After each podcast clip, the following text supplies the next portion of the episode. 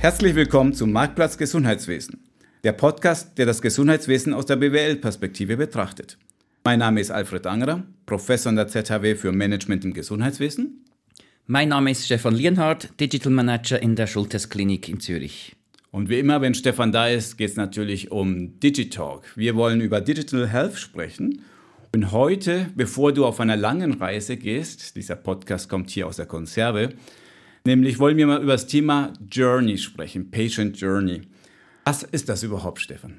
Also ja, wortwörtlich übersetzt ist klar, es geht um die, die Reise des Patienten. Generell sagt man ja, spricht man auch von, von Customer Journey, in unserem Fall gerne Patient Journey. Das ist eigentlich der, der, der Weg, der den Patient äh, geht, wenn er mit dem Spital, mit einer Klinik Kontakt hat, vor dem Aufenthalt, während dem Aufenthalt und nachher. Für mich selber geht das Ganze weit über eine Analyse des Prozesses äh, hinaus.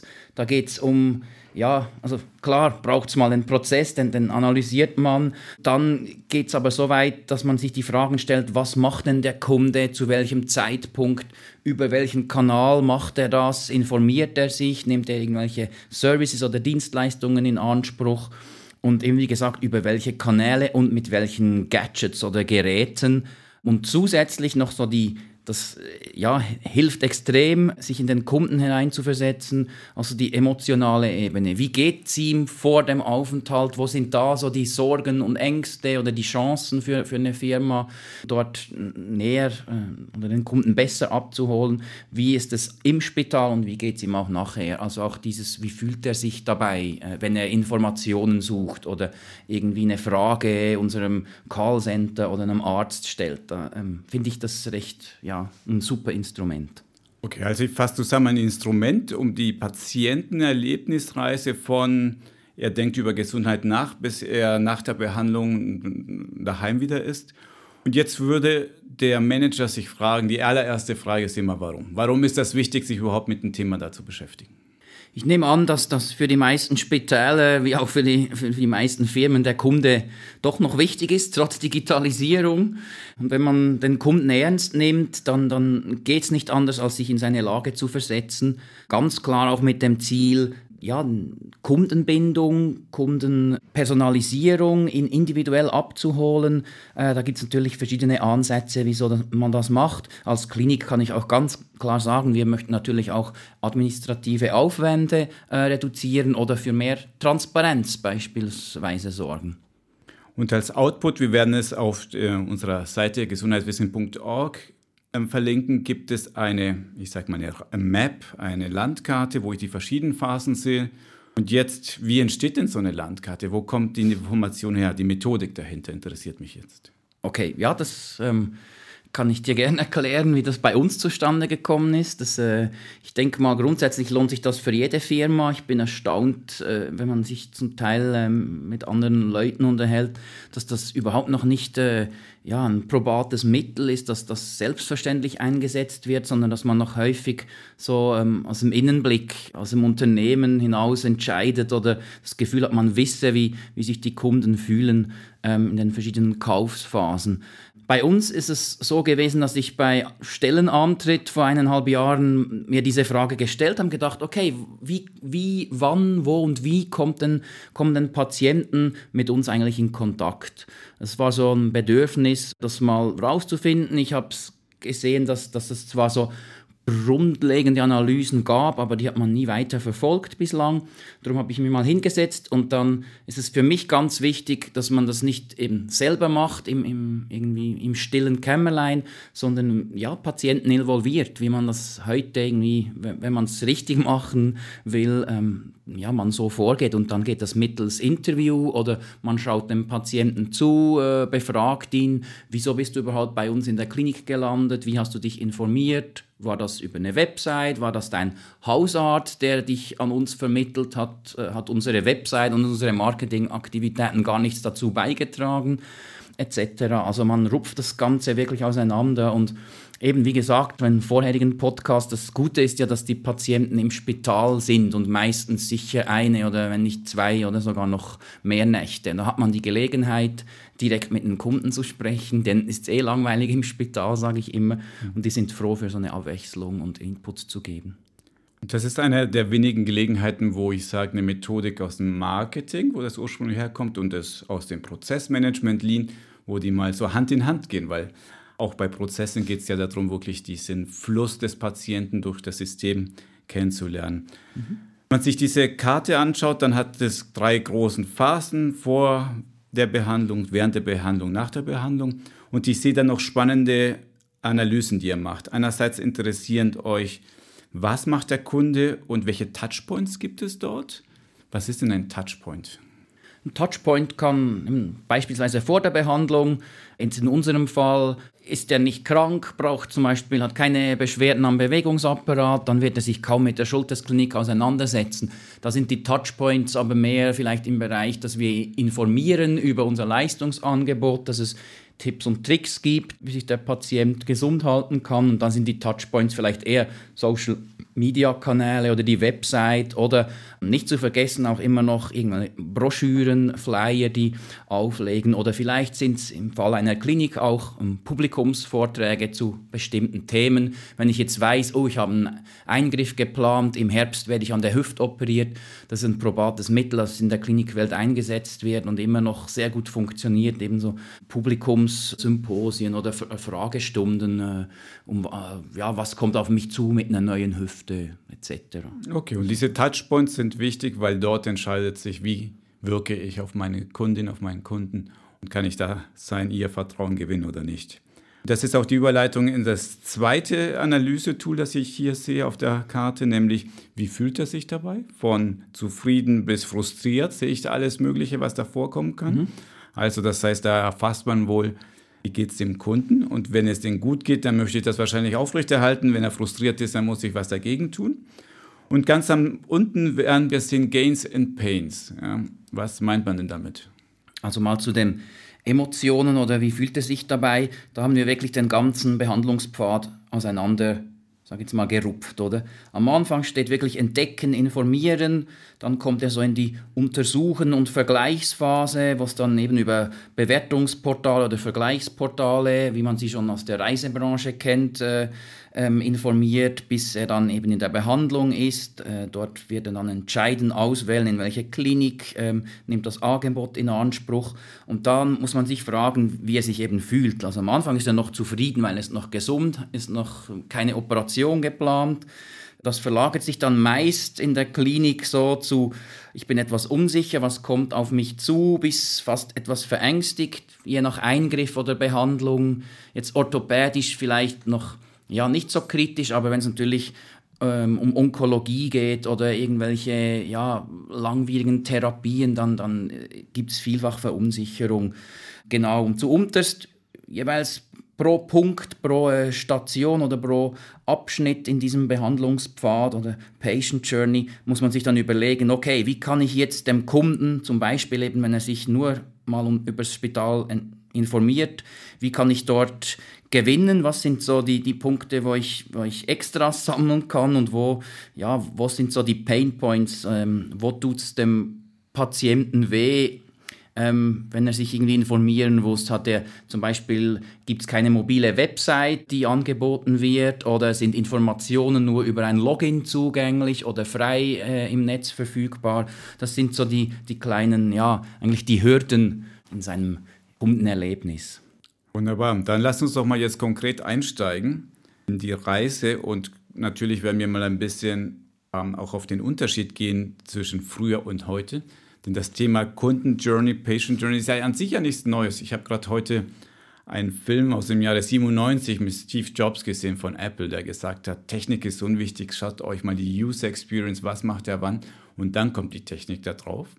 Und ich glaube, das ist immer noch heute gültig, oder der Satz? Das ja, es ist sicher heute noch gültig und wird sicher immer noch äh, ja, nicht gerade so gut erfüllt oder ich sage, dem wird immer noch zu wenig Beachtung geschenkt. Zu den eigenen Erfahrungen nach gibt es immer noch viele Unternehmen, die denken, dass sie wissen, wie ihre Kunden funktionieren, aber eigentlich wurden sie nie befragt, die Kunden. Man, man meint einfach, man, man wisse es besser. Ja, wird heute auf jeden Fall noch Gültigkeit haben, diese Aussage. Sehr gut, dann steigen wir mal in die Phase vor der Behandlung ein. Da sehe ich die Unterphasen entdecken, informieren, untersuchen, vergleichen. Was macht der Patient, die Patienten dabei? Also was ich hier noch ähm, wichtig anzumerken denke, ist, dass es nicht den typischen Patienten gibt. Ähm, da gibt es ganz verschiedene ältere, jüngere, solche, die sich online oder mehrheitlich offline äh, noch informieren. Ähm, dort haben wir uns einfach drei, vier verschiedene Typen wie man das so kennt, äh, Personas, äh, Zielgruppen definiert und die beschrieben. eben, wie nutzen sie, also welche Kanäle nutzen sie, um sich zu informieren, welche Geräte. Und da gibt es, was man ja nicht machen sollte, ist alt gleich offline und jung gleich online, sondern da gibt es auch viele Überschneidungen. Genau, und jetzt zu vor der Behandlung. Ich denke, in den nächsten paar Jahren 10, 20 vielleicht sogar, braucht es wie noch beide Schienen. Es wird nicht möglich sein, einfach die äh, Patient Journey zu entwickeln, sondern äh, es gibt Schnittstellen. Äh, wichtig ist es wirklich, das On- und Offline gut und clever zu verknüpfen. Ähm, jetzt in unserem Fall vor der Behandlung bei einer älteren Person ist es sicher so, dass die eben eher an Publikumsvortrag geht. Da sieht man auch, das Publikum ist eher älter. Die haben vielleicht auch noch mehr Zeit als jemand Jüngeres, der in diesem Fall vielleicht eher auf unserem YouTube-Channel dann die Zusammenfassung des Vortrags schauen würde. Also ganz klar, und das haben wir auch festgestellt, jünger tendenziell natürlich schon mehr, sage jetzt mal, die moderneren Medien, ohne da eben den alten oder den älteren Generationen da irgendwelche Online-Affinität abzusprechen. Vielfach auch, wenn man dann so Generation, also Alter ab 50, 60, wenn man sich dann online informiert, geht es meistens über die Website. Häufig über die der Klinik, wo man gerade schon mal behandelt wurde oder den Spezialisten kennt, aber vielfach auch über ähm, jetzt im Fall von der Orthopädie über Websites wie Swiss Orthopedics, also neutrale, wo keine Krankenversicherung und, und auch kein Spital dahinter sind. Oder dann, je nach Krankheiten, gerade bei chronisch Kranken gibt es viele Foren, gerade in der Onkologie oder Diabetes, äh, wo man sich dann mit anderen Patienten austauscht und, und mal über den Erfahrungen abholt mit den Spitälern.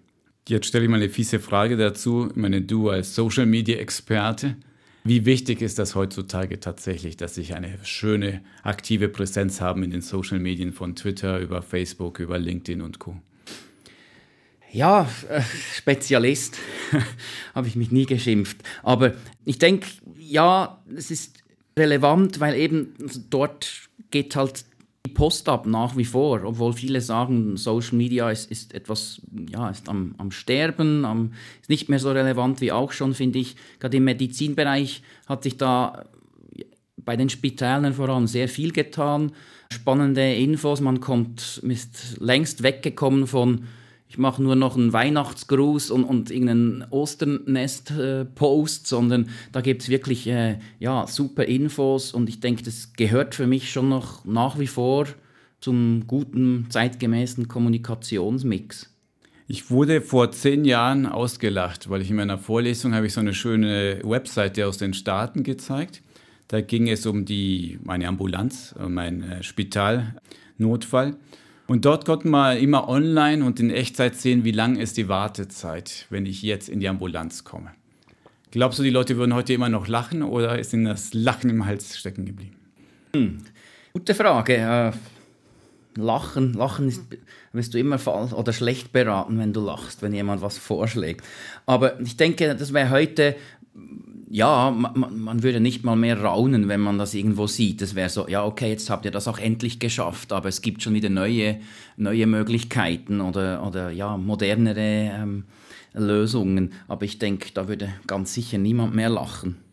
Vor allem das Spannende dahinter ist ja auch die Botschaften, die du aussendest, ja, nämlich, hey, ich habe meine Prozesse so unter Kontrolle. A, ist die Wartezeit kurz und B, ich kann überhaupt messen. Also mir ist es wichtig, wie lang die Wartezeit ist. Also komm doch zu mir, lieber Kunde, lieber Patient, du bist mir wichtig. Mhm, absolut. Gut, so an dieser Schnittstelle vor der Behandlung und zur Behandlung ist ja das ganze Thema Zubeißermanagement. Da verweise ich gerne auf unseren Podcast Nummer 3 mit Florian Liberatore. Lasst uns lieber mal auf, ähm, kurz eingehen auf die Leute, die sich selbst zuweisen, sozusagen, die mhm. selbst sich online informieren und vielleicht sagen, oh ja, da möchte ich hin und ich möchte einen Termin haben.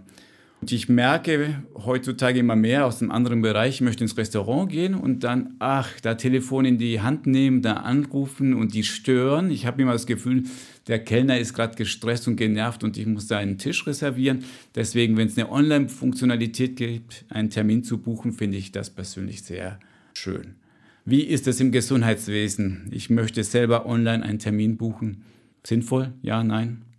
Ähm, das kommt absolut darauf an, was, was für ein Spital du bist, in welchem Bereich tätig. Es gibt solche, ich sage, da wird es wahrscheinlich eher schwierig, einen Termin vorab zu buchen. Und dann bei uns, wo es nicht um Notfälle geht, sondern um geplante Eingriffe, wäre es denkbar oder ist es denkbar, sind wir zugegebenermaßen natürlich auch dran, solche Sachen einzubinden. Da wirst du jetzt heute keinen äh, Marketingpreis mehr ja, dafür gewinnen. Ich sehe das als ganz normales Tool, zum, ja, zum den Ärzten und Patienten zur Verfügung zu stellen. Und wichtig ist dort, dass man die Schnittstelle in sein Klinikinformationssystem hat, dass, dass man dort wirklich Slots einbuchen kann und dann die Ärzte, die wollen, die sollen so eine Online-Terminvereinbarung anbieten. Ist in unserem Fall, wissen wir von zwei, drei Ärzten, die das unbedingt wollen ähm, die das auch administrativ stemmen können. Und ähm, so Sachen werden dann umgesetzt, aber da werden wir nicht große, ja, wow, jetzt bewerben wir uns irgendwie für ein Marketing erwarten. Für mich sind das so Standardsachen, die wir längst hätten einbinden sollen.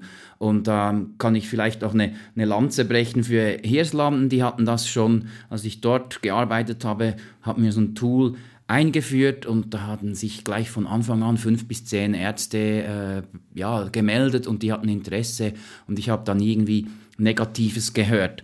Was, was vielfach befürchtet wird, ist, dass dann ja, Bagatellfälle bei den Ärzten landen und, oder dass es dann vermehrt No-Shows gibt, weil so das Online auch, auch etwas für die Unverbindlichkeit der heutigen Zeit steht. Aber da hatte ich jetzt nie irgendwie, also ich denke, das gibt es auch, wenn, die, wenn das nicht online gebucht wird, da kann man das Ganze, ich glaube, nicht so tragisch sehen. Ich finde es schön zu hören, dass du sagst, Ärzte haben sich freiwillig gemeldet, weil ich hatte ein Gespräch mit einem Berater von der FMH und er hat gesagt, also es geht um Hausarztpraxen, jetzt nicht um Spitäler, er hat ja. gesagt, fast alle sind am Anfang dagegen, gegen Online. Buchung, weil das Hauptargument, das Killerkriterium ist immer, wir brauchen die MPA als Triagefunktion. Das heißt, die Dame, meistens der Herr, soll Bagatellen oder soll mal gut das Ganze steuern. Aber hinterher, hinterher sind sie doch relativ froh, wenn sie es doch überzeugt wurden, bucht, ähm, ermöglicht auch die Online-Buchung, dass sie es getan haben. Kannst du das nachvollziehen? Das kann ich nachvollziehen. Äh, was, was bei uns effektiv eine Pain ist, jetzt auf Ärzteseite ist, ich habe es jetzt vorhin schon gesagt, wir haben so Möglichkeiten, dass sich Leute selbst zuweisen über die Website und dann sind sie beim Chefarzt Hüft und dann stellt er fest nach zwei Minuten, okay, das ist eigentlich gar kein Fall für mich. Das ist bei weitem nicht so tragisch. Und eigentlich äh, muss der gar nicht zum Spezialisten, weil das wäre dann viel eine zu teure Behandlung. Und Dort gibt es Möglichkeiten, da sind wir jetzt schon bei den Technologien, wie man das natürlich auch abfedern kann. Beispiel, du hast jetzt gesagt, es braucht eine MPA. Die Anamnese oder diese Triage könnte auch ein Chatbot vornehmen. Auf der Website beantwortest du die genau gleichen Fragen, die dir ein Mensch stellt.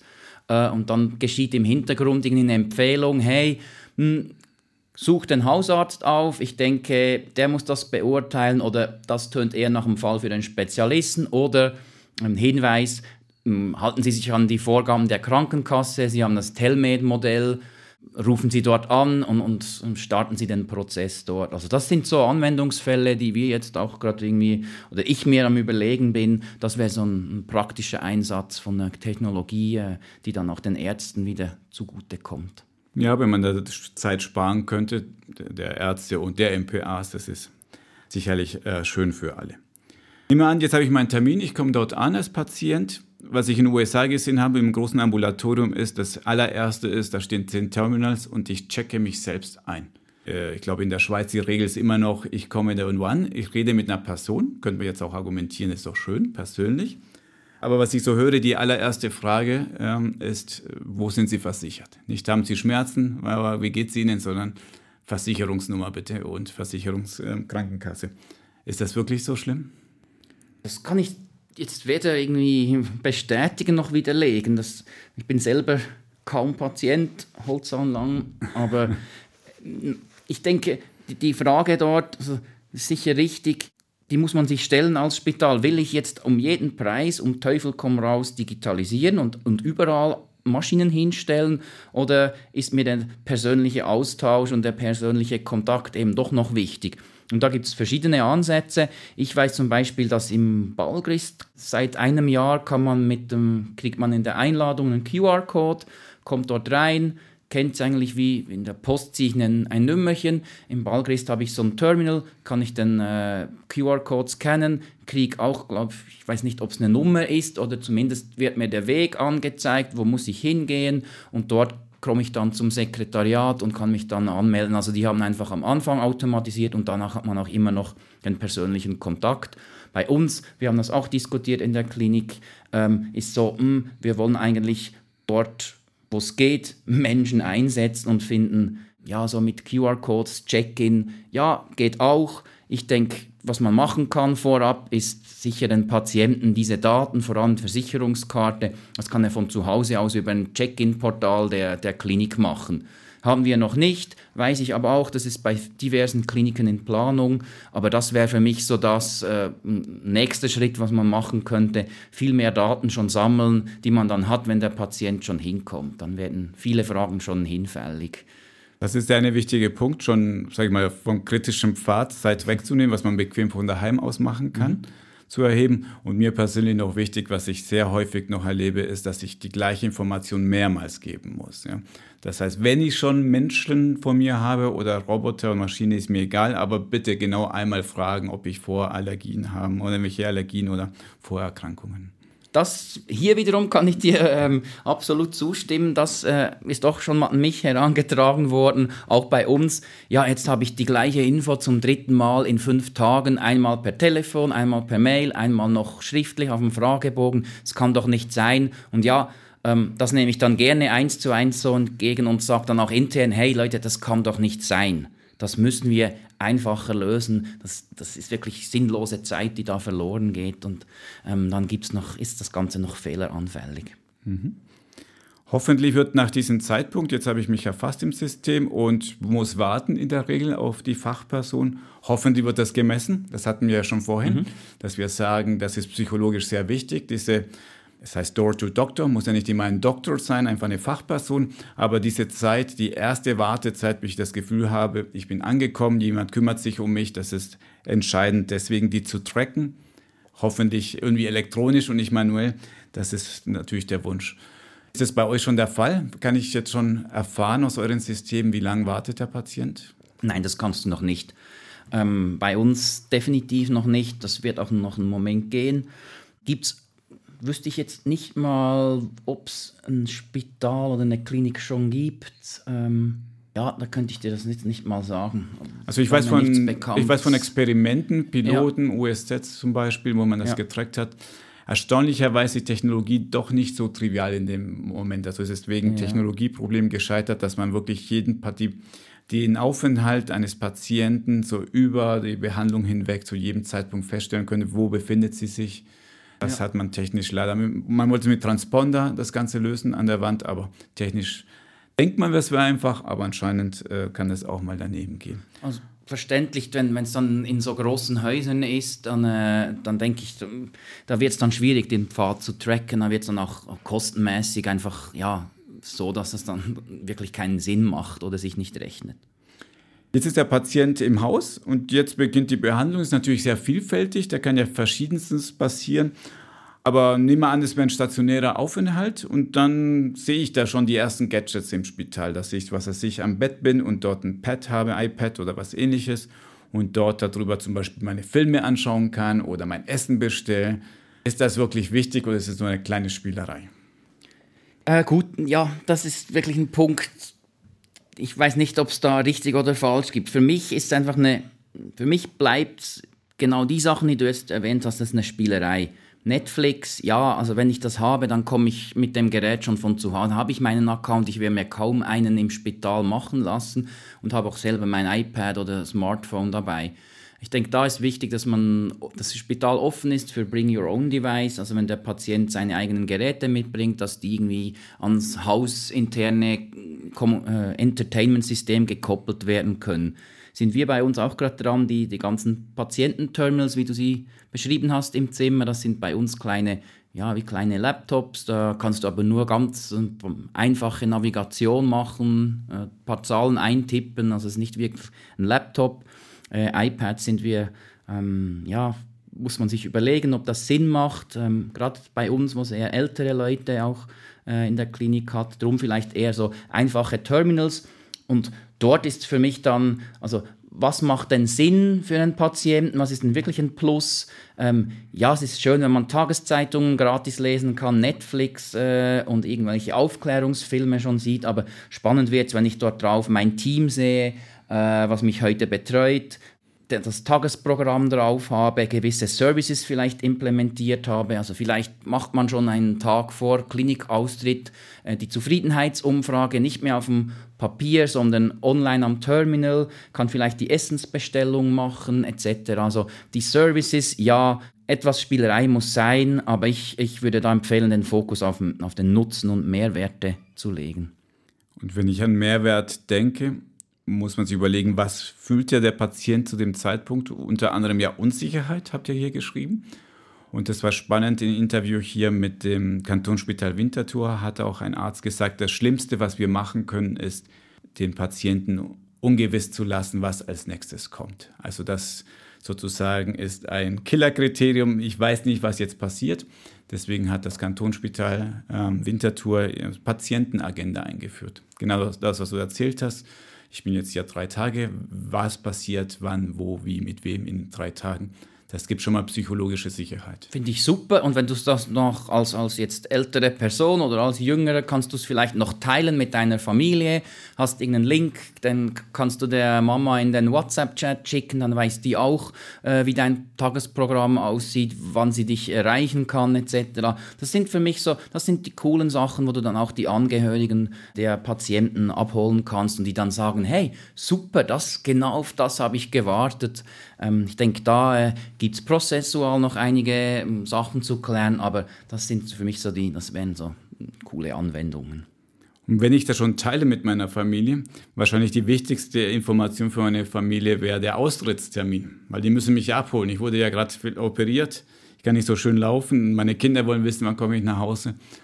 Ja, und was ich immer wieder höre, ist so ein Seufzen bei, wenn ich da Prozessmanagement beim Spital ähm, lehre, weil das ist wirklich kein leichter Prozess. Das unter Kontrolle zu haben, den Kunden verbindlich zu sagen, am nächsten Dienstag um 14 Uhr kannst du davon ausgehen, du wirst abgeholt werden, kannst jetzt hier sharen und auf LinkedIn und was auch immer mhm. der Welt mitteilen. Mhm. Warum ist das so schwierig, das ähm, Austrittsmanagement zu lösen? Also da wüsste ich jetzt nicht, dass das so schwierig ist aber vielleicht eben in einer orthopädischen Klinik etwas anders.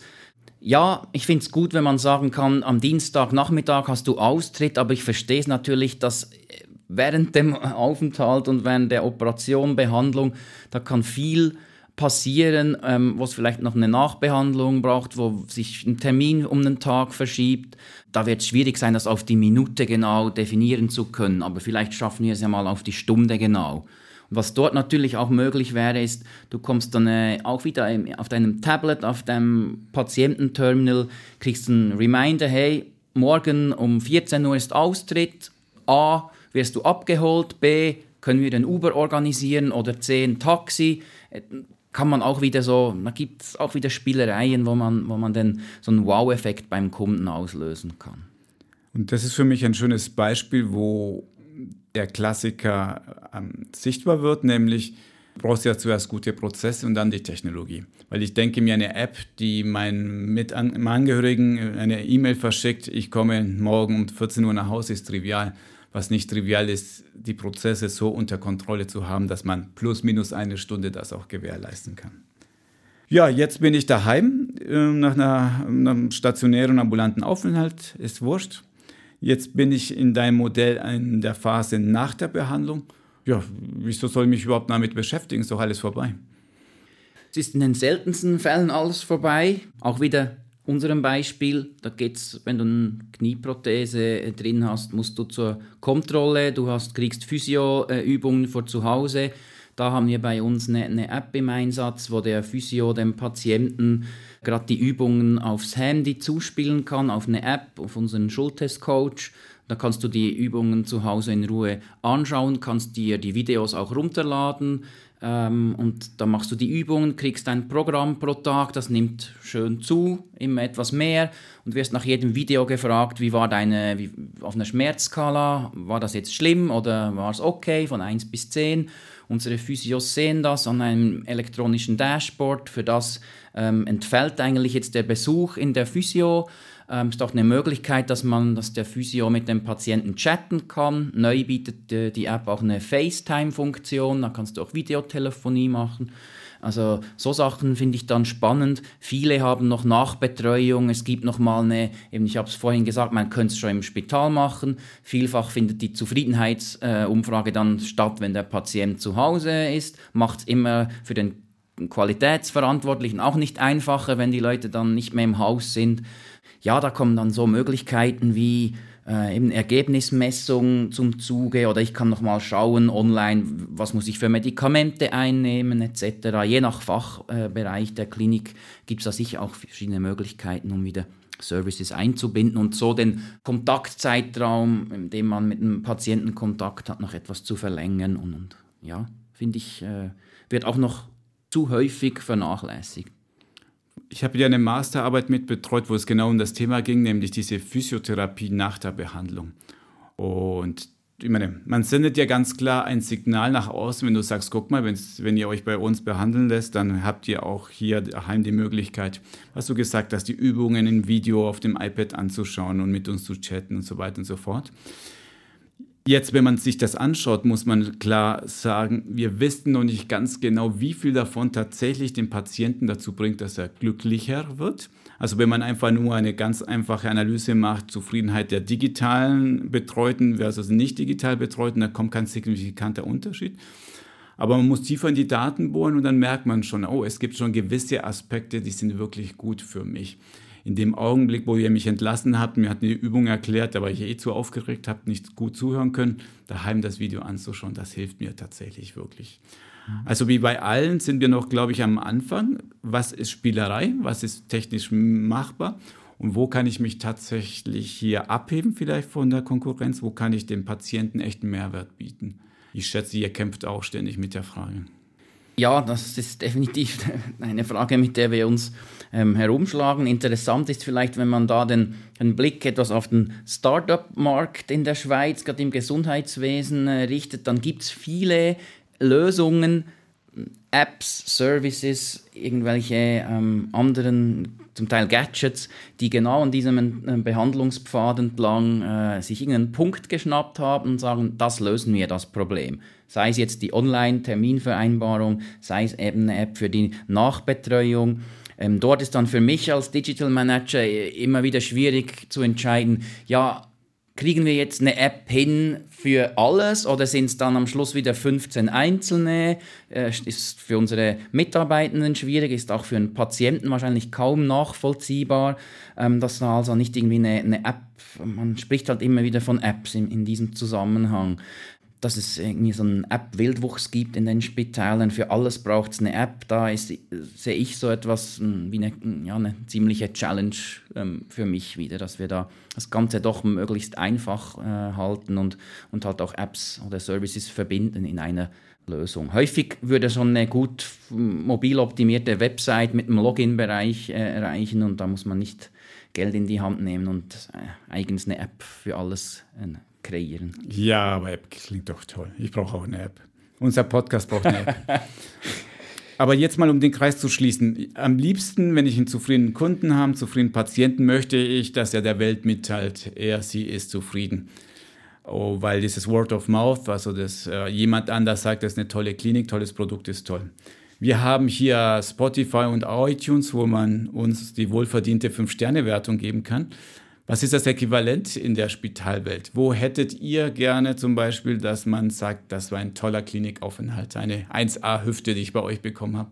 Was ist das Äquivalente dazu? Ja, also von den Portalen in der Schweiz, so, gibt es genügend oder sehr viele, eben fast zu viele. Keines hat sich durchgesetzt, wo ich Spital messen, bewerten kann, vergleichen auch. Ähm, das ist auch schwierig, wenn es um die medizinische Qualität geht. Darum haben sich auch eher irgendwelche Portale durchgesetzt, wo ich einfach beurteile oder bewerte, war es denn sauber, war das Essen gut, war der Arzt freundlich, habe ich lange gewartet, etc. Es gibt verschiedene Plattformen. Ähm, ich finde das eigentlich nicht die primär wichtigsten für uns. Ähm, ich finde es immer noch wichtiger, wenn er das zu Hause auf der Arbeit im Sport- oder Musikverein erzählt, wie du gesagt hast.